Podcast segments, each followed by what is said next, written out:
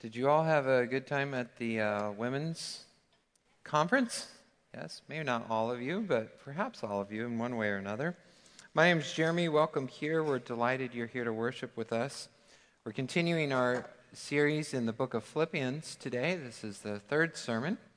And if you're just joining us, I'll give you a little review. And if you're you've been here every week, it may help as well. And so basically, this is where we've been. We said that the theme of Philippians, this letter that the Apostle Paul wrote, that we call a book, is to find our place in Christ. We need to figure out who we are in Him.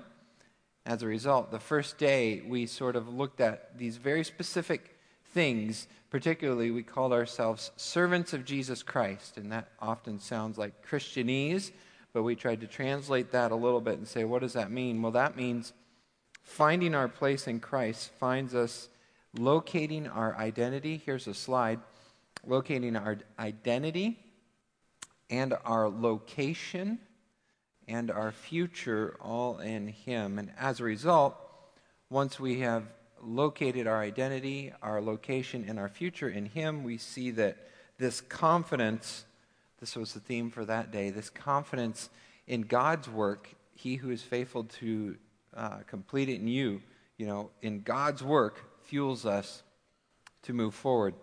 Then the next week, we looked at uh, the following passage, verses 12 through 26, and we saw that God put us here for a reason. We looked specifically at the term put, and we realized from that that as a result, because God has put you where you are, we should leverage or use our circumstances as a springboard or means or mechanism to advance the gospel. The purposes of God are to move forward his kingdom in, in terms of the good news or the gospel, and therefore our purpose is to advance the gospel as well. So, in summary, then, what you could sort of say is we, as servants of the high king, have the opportunity to advance the mission.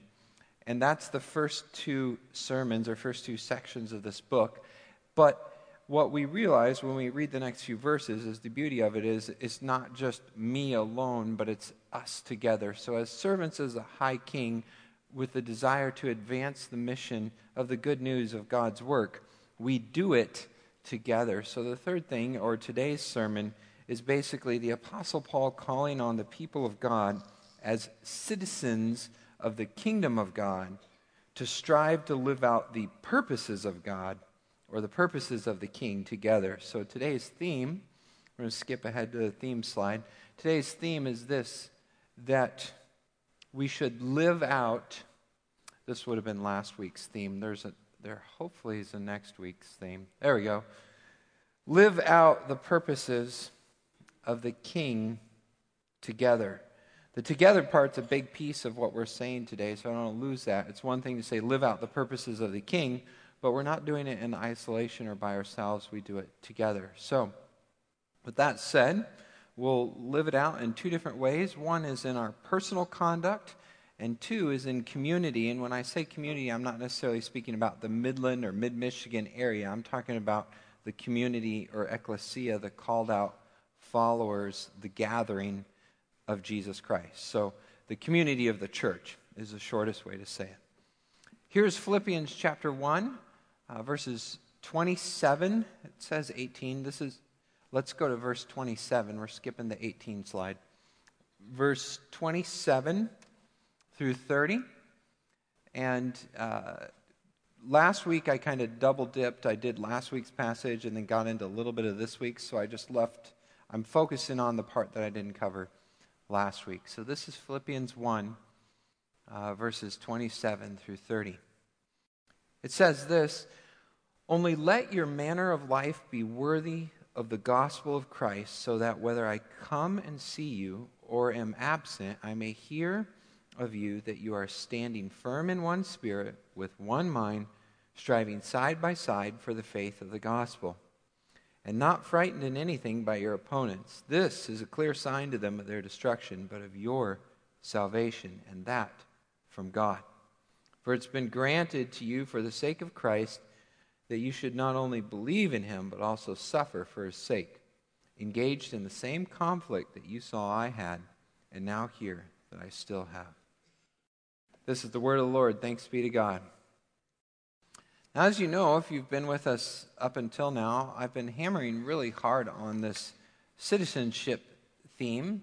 Uh, here's a slide and a picture of that area of Philippi that we talked about earlier, where the big battle took place between the empire and the republic, the forces of Mark Antony and Octavian and Brutus and Cassius. And if you remember, what happened was Mark Antony and Octavian won, and they gave the Italic right to the to uh, people who would come and live in the area of Philippi, so that, that citizenship became a really big thing. These folks who lived in Philippi were given special privileges, exemption from taxes, and stuff like that.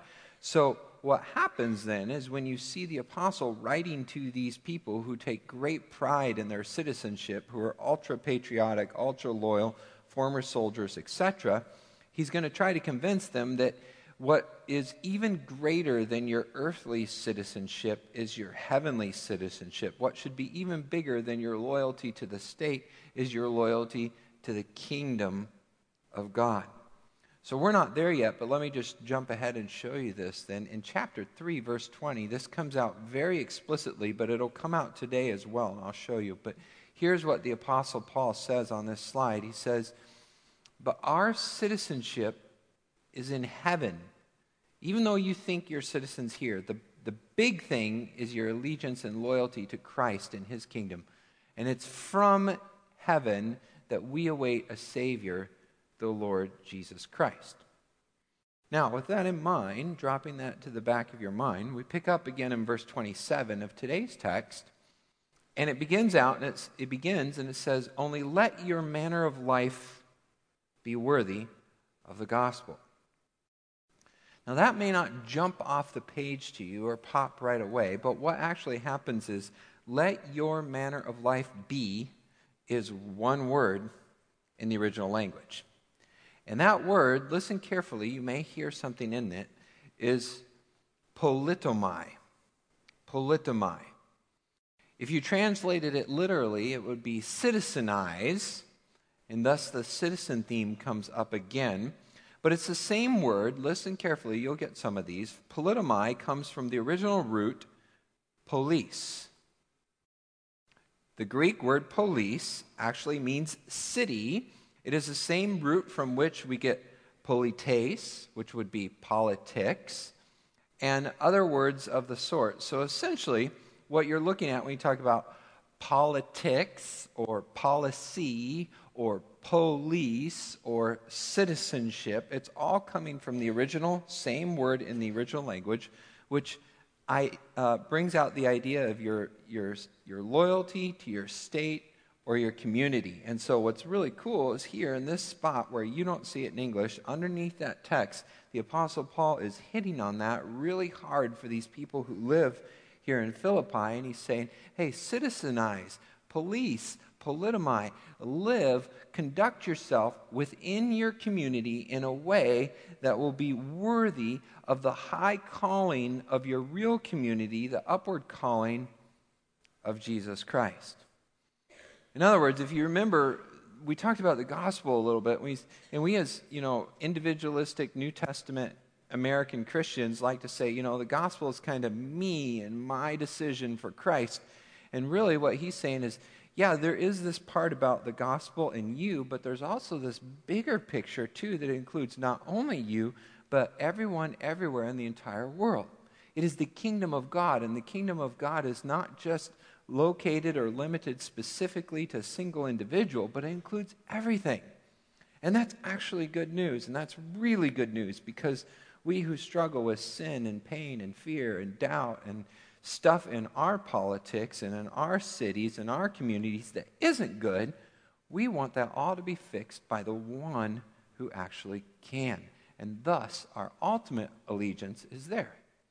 So, to these people and to us, the Apostle Paul is saying, live as citizens, politomai, politicize. Let's not get political and care signs and wear t shirts, but remember your ultimate allegiance is not to the United States of America, but to the kingdom of God.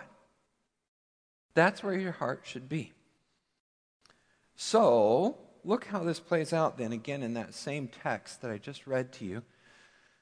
Verses uh, 20 through 21 in chapter 3. Here's a slide. I know I'm skipping ahead, but this will help you with this passage. It says, Our citizenship is in heaven. So that has all kinds of implications. You know, if my state tells me to do something that's unethical or immoral or against the kingdom principles, then I can choose to disregard that law on the premise that I am part of a higher kingdom and a higher law. Our citizenship is in heaven, and from it we await the Savior. We're awaiting the return of the King. Who is that? The Lord Jesus Christ. And he will do two things. Number one, he transforms our lowly body to be like his glorious body by the power that enables him. Wonderful. I'm really excited about that. I can't wait to get everything fixed on me that's broken. That's going to be good.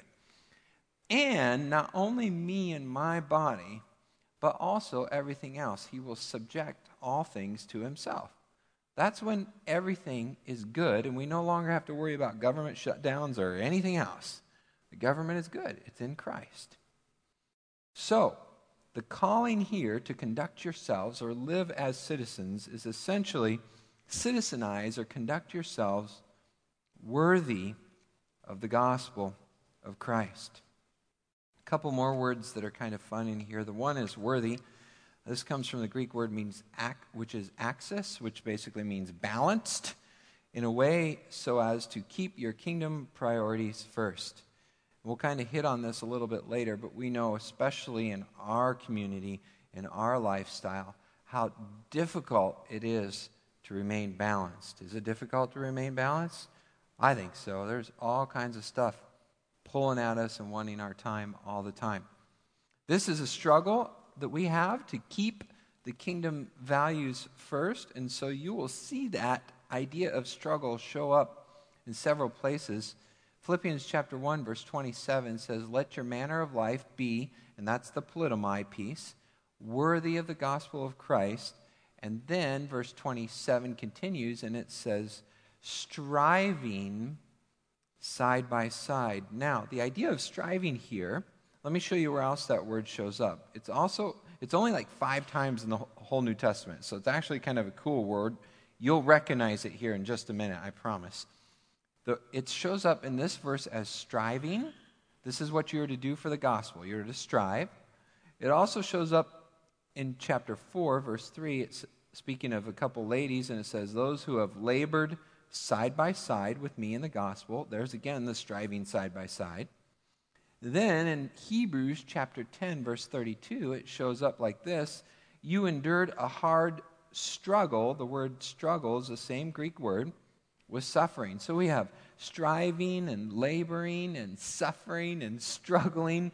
This is what it's going to take to advance the gospel. Do you know what this Greek word is yet? It's actually athleo. Oh. Athletics. here's the Hebrew or here's the Greek word in 2 Timothy chapter 5, same word. These are the other two occurrences. An athlete is not crowned unless he competes. There's a noun and a verb form according to the rules. In other words, the Christian life, as Paul is prone to do, is just described like a real struggle, like that of an athlete, of pushing against the weights, of fighting against the other team, of enduring pain, of going through training, of blood, sweat, and tears. Welcome to the Christian life. Here you are. You want to conduct yourself worthily. It's not going to be easy. You don't get to sit on the couch. It's not a day off. Instead, it is a struggle, it is an effort. Anyone who's been around for any time whatsoever knows that life is not easy, and the Christian life especially so. Well, then, what is one to do? Simply up to me to struggle on, loyal and faithful, all by myself? No, by no means. Verse 27 clearly spells it out and says, Look, you struggle, you strive side by side for the faith of the gospel. In other words, the struggle that we're going through is a group effort. this high calling, this purpose of the king, cannot be accomplished in and of itself. The other day I was watching a football movie. I kind of like those football movies for some reason, the grit and the underdog and all that. And I remember the coach specifically, play, this was the movie Greater, which, by the way, is great. If you want to see a great movie, watch Greater. It is awesome. So we were watching this movie, Greater, and the coach is talking to this underdog, this sort of underprivileged guy who's struggling, and he says, Hey, look, I know you want to get a look, but the reality is losing teams don't get a lot of attention. You're, it's going to be hard for someone to notice you as long as your whole team is losing. It's still a team sport. In order to get noticed, you're going to have to win. And the idea here of an athlete is that it's still a team sport no matter what you do. Even if you're like an individual track winner, you're not going to win that race unless you got a good coach and a good trainer and a good support system all piled around you in order to make it possible for you to move forward. It's still a team sport. Athleo, oh, it is a struggle. It's real. It's yours and it's mine. It's ours together, and there's no way we can do this by ourselves. Thus, the you and yours in this passage. If you read this same passage again, verses 27 through 30, let me show you something. This is something that all the folks from down south will like.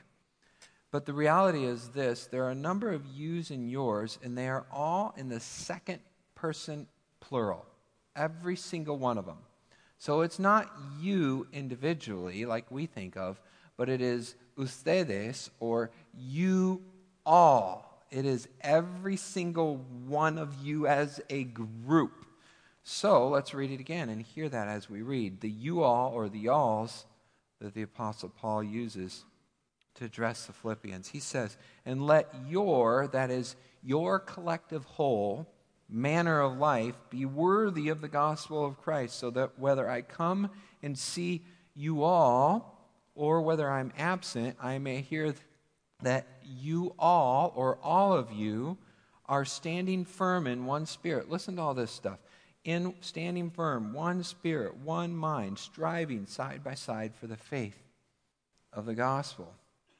Clearly, this struggle, this effort, this conduct that we are trying to live out as citizens of the High King is not to be done in isolation.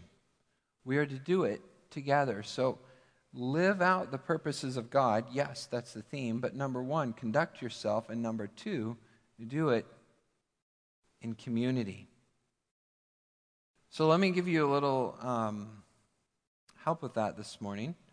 Uh, one of my preaching professors once said that uh, one of the reasons that in, people don't grow is because they don't have enough vitamin A. Do you know what vitamin A is? It's application. Let me give you a little application this morning that will hopefully help you in this because I know I've been sitting here hammering citizenship and, and you know, your high calling and being worthy of the gospel and hanging together. And that's all well and good, but how do you bring it down and say, okay, now, Pastor, how do I do that? like, I agree with those concepts. Tell me some specifics. Give me some necessary next steps that I can do today, tomorrow, this week, and Saturday in the next couple moments, I'm going to give you that. Even next Saturday night, I'm going to tell you what to do. I know that's a little bit aggressive. And I don't always do that. Sometimes I'll let you apply it to yourself, but let me be very specific this morning. So, vitamin A, number one, if you want to be in community, you have to be in community. Make community a priority. Make the community of your local church a priority. Yea, make your worship service a priority.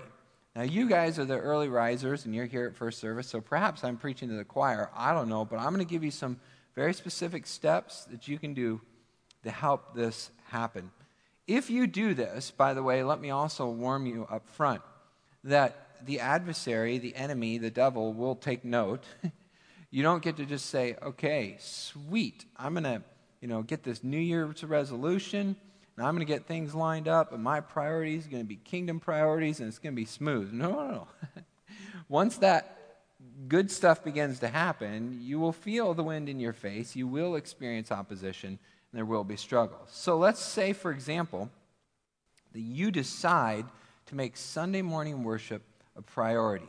This is a corporate experience that we all have. We're made to be worshipers, and there's something very special about coming together as a group. You decide to do that. Well, what's going to happen?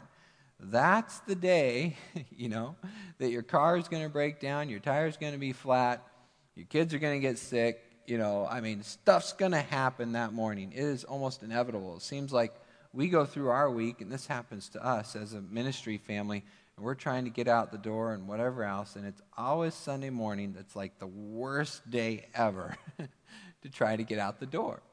Why is that? Well, because it's Sunday morning. The devil doesn't want you to go to church, and he's going to do everything he can to stop it. So, you have to be strategic, you have to be proactive, you have to be super aggressive if you're going to accomplish this goal. It's one thing to say, Yeah, I'm going to make Sunday morning a priority. It's another thing to say, No, really, I'm going to make it there on Sunday morning. Because as soon as you say that, things going to get in the way. So, here's some ideas. This is some of the things that we do and some of the things we're striving to do in our attempt to make Sunday morning a priority. Let me give you an example. If, if you have a big meeting at work the next day, you're probably not going to stay out late and party the night before, right? You're going to go to bed early. You're going to get everything lined up. You're going to have your briefcase by the door and your suit coat hanging up and your tie's already picked out and your plane tickets are on the counter and everything's set because you are ready to go. And you got to make that flight. And you don't want to miss it and blah, blah, blah. So you're intentional about it. But what happens on Saturday night and Sunday morning? Saturday night, people are like, ooh, sweet, no work tomorrow. We got time for a movie. Hey, it's almost midnight. No worries. I've been wanting to see this for a long time. I can take some extra coffee on Sunday morning. That'll be all right, you know? And then I come, and you guys, not all of you, but sometimes people look like this. I'm thinking, yeah, what movie did you watch last night? Was it good? Tell me about it.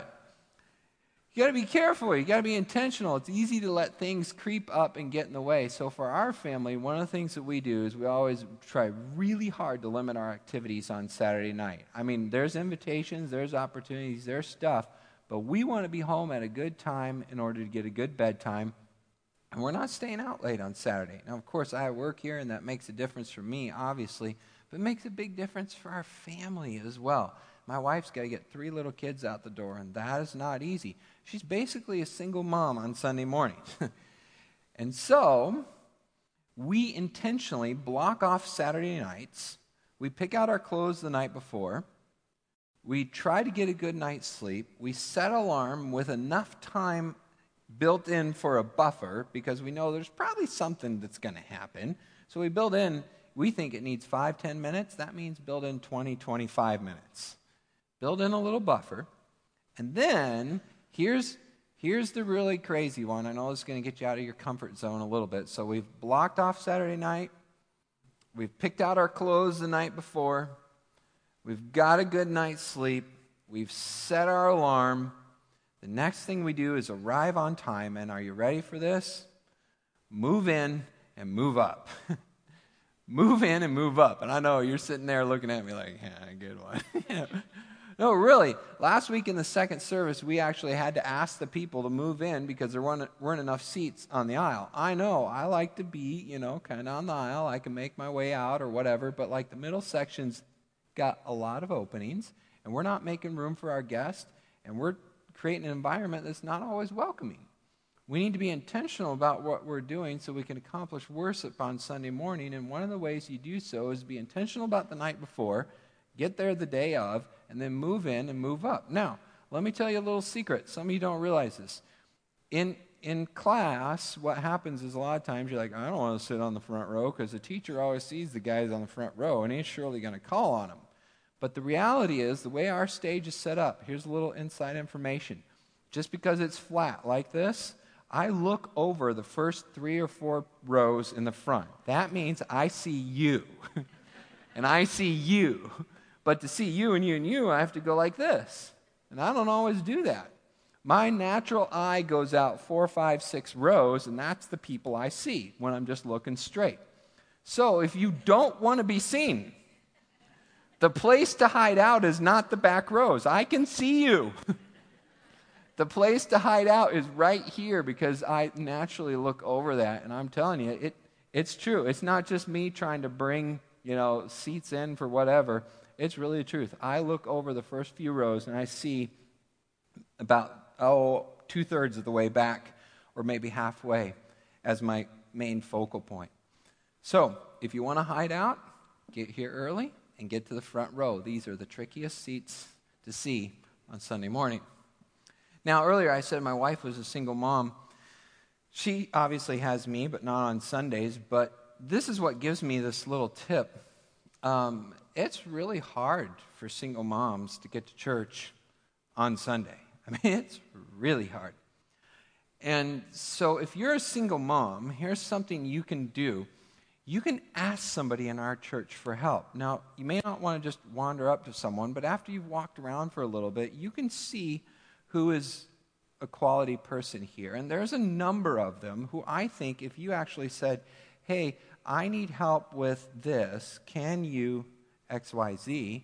I think they would say yes. I'm so bold as to say that if you're a single mom, it's a little bit you know, strike of, a, of a assault to your pride, but you might need to ask for help. Just ask. Say, hey, can you help? I'm having trouble. Help me out here. And you say, the reason I want to go is to get to church. I think there's an opportunity for you there. Now, let me come at it from the other way. I also know not only are there single moms, but there's also a lot of empty nesters in our congregation. Yes, I see you too. Empty nesters, here's a way you can help. Some of the times I hear empty nesters say to me, Oh, we just don't feel connected anymore because we don't have kids. And when our kids were involved, man, we were plugged in and we're rubbing shoulders with all their friends' parents. And now it's just like, I don't know, just come and go. You don't have kids? Get some. Get some. We got lots of them. I know where you can find three for free.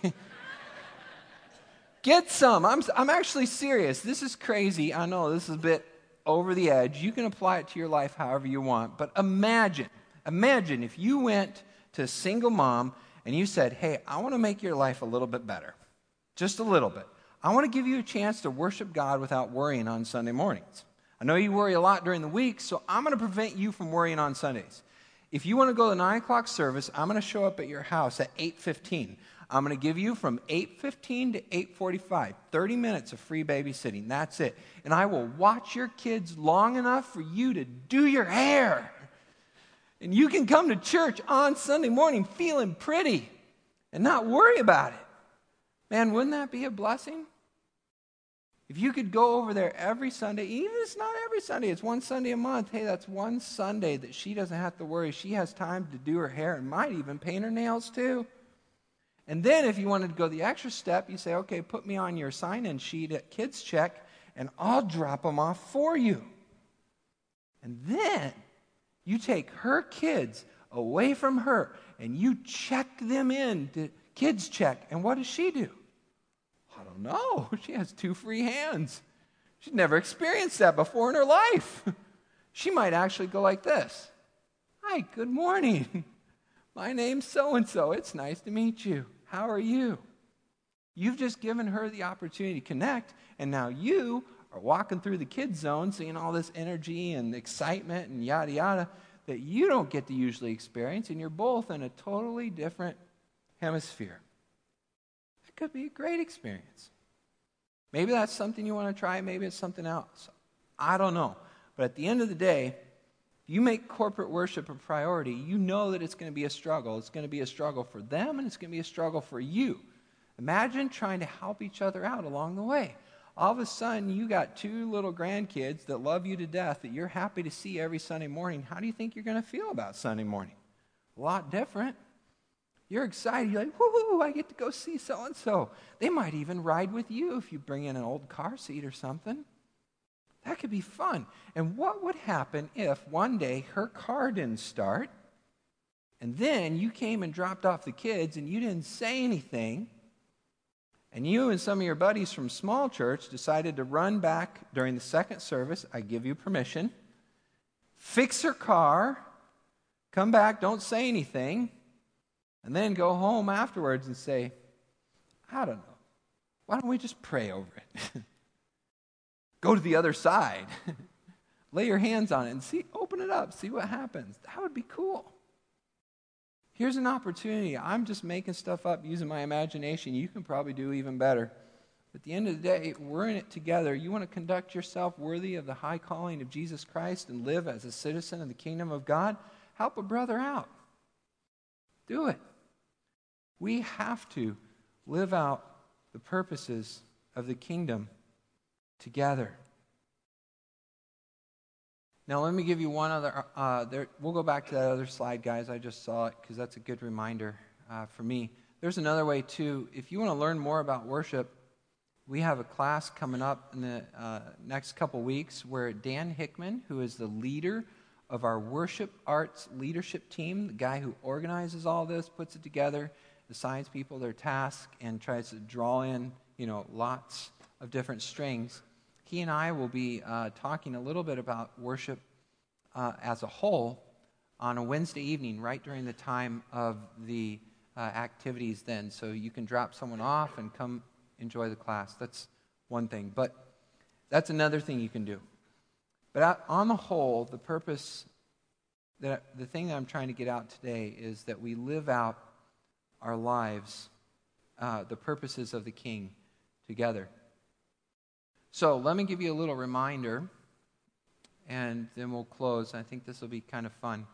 Uh, this, before we show the slide, this letter is written to the people in the city of Philippi, who is named after Philip, the father of Alexander the Great. Here's a picture of his bust. Very good. Here's, here's a picture of him.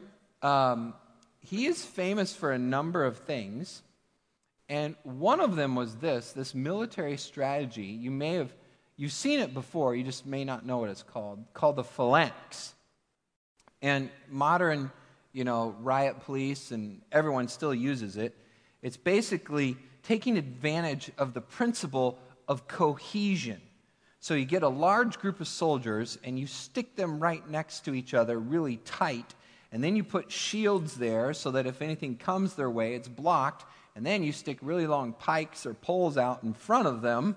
And if anything is in their way, it gets destroyed. It's essentially an ancient tank. There's armor all around it, and there's weapons protruding out. You know, and if the front line goes down, you can see the next guys right behind them are just right there to fill in the blank. So they march forward as one entity crushing their opponents across Macklin Field. I mean, the field of battle. So, let me drive this home for you, Michigan types. Um, Philip the Great was the ruler who preceded Alex, or sorry, Philip II, the ruler who preceded Alexander the Great. Alexander the Great led what empire? The Greek Empire. In the Greek Empire, the way it was is similar to, the, to Israel today. All the men had to serve in the military, and they became hoplites. They had to do a mandatory service of two years. Everybody gets military training. But there was this one area in Greece that decided two years was not enough, and instead they would commit to military training for their entire life. And these folks, man, of all the Greek warriors, these were the very best. When they marched across the field of battle, nobody could stand in their way. They had mastered the phalanx, and whatever came in front of them, be it a furry little animal or whatever, was trampled under the feet of the Spartans, exactly right. Get, I think we have a picture of that. Spartans. One more. There we go. So I don't know. That was that was supposed to be a joke. It went flat. Obviously, it totally went flat. I'm sorry for that. I was trying to rub it in a little bit, but it's true. The best, the the first people who were really really good at this really were the Spartans. That was the Macklin Field thing earlier. If it was too early, yeah. Anyways furry little brown animal that runs across the field and gets trampled by the Spartans? Okay, all right, man. I'm going to have to clean that up for the next one. There is no doubt. That was not working. Man, it was really funny in my head this week as I'm sitting there like, man, this is going to be great. Those never work. All right. So, the enemy attacks. You make Sunday morning priority. You want to do life together as a community. But the opposition comes. The beauty of being in the body of Christ is you're not alone. You've got all your buddies with you. And when the church is functioning as it should, it's very much like a phalanx. Listen to these words again standing firm.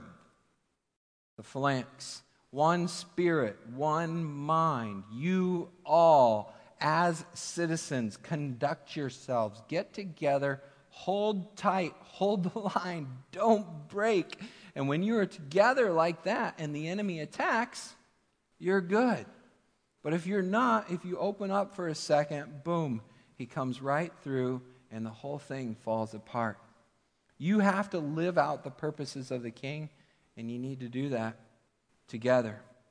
And when you do that, the Apostle Paul says something that was a little hard to understand at first. They're like, You're under persecution, you're, you're being attacked. How can, how can this work? But he says, Look, as a result, you're not frightened in anything by your opponents why? Because you're standing together and you're holding firm, and this is a clear sign to them when you're marching forward together as one group of their destruction and your salvation, and that from God. So you're not feeling fearless? Not feeling brave? What's the matter? Well, you're probably not together enough. You probably opened yourself up. You're not in community, and as a result, something can get in and get you. The summary is this As servants of the High King, Sermon 1, advance the mission, Sermon 2, and do it together, Sermon 3. Only let your life, your manner of life, your citizenship be worthy of the gospel of Christ, standing firm in one spirit, with one mind, striving like an athlete side by side like a phalanx for the faith of the gospel. Father, you are a good and gracious God. Everything you do, Lord, is perfect in every way. We worship you and thank you and praise you for who you are. Lord, we ask that you would help us to stand together. God, give us those things that only you can give forgiveness of sins, patience, peace, hope, strength, and help us to trust you for all those other things that we would ask for for finances, for relationships, for health. God, we know we'll suffer, we know we'll struggle, but we pray that you would help us to do so loyally and faithfully for you, standing side by side. In Jesus' name. Amen.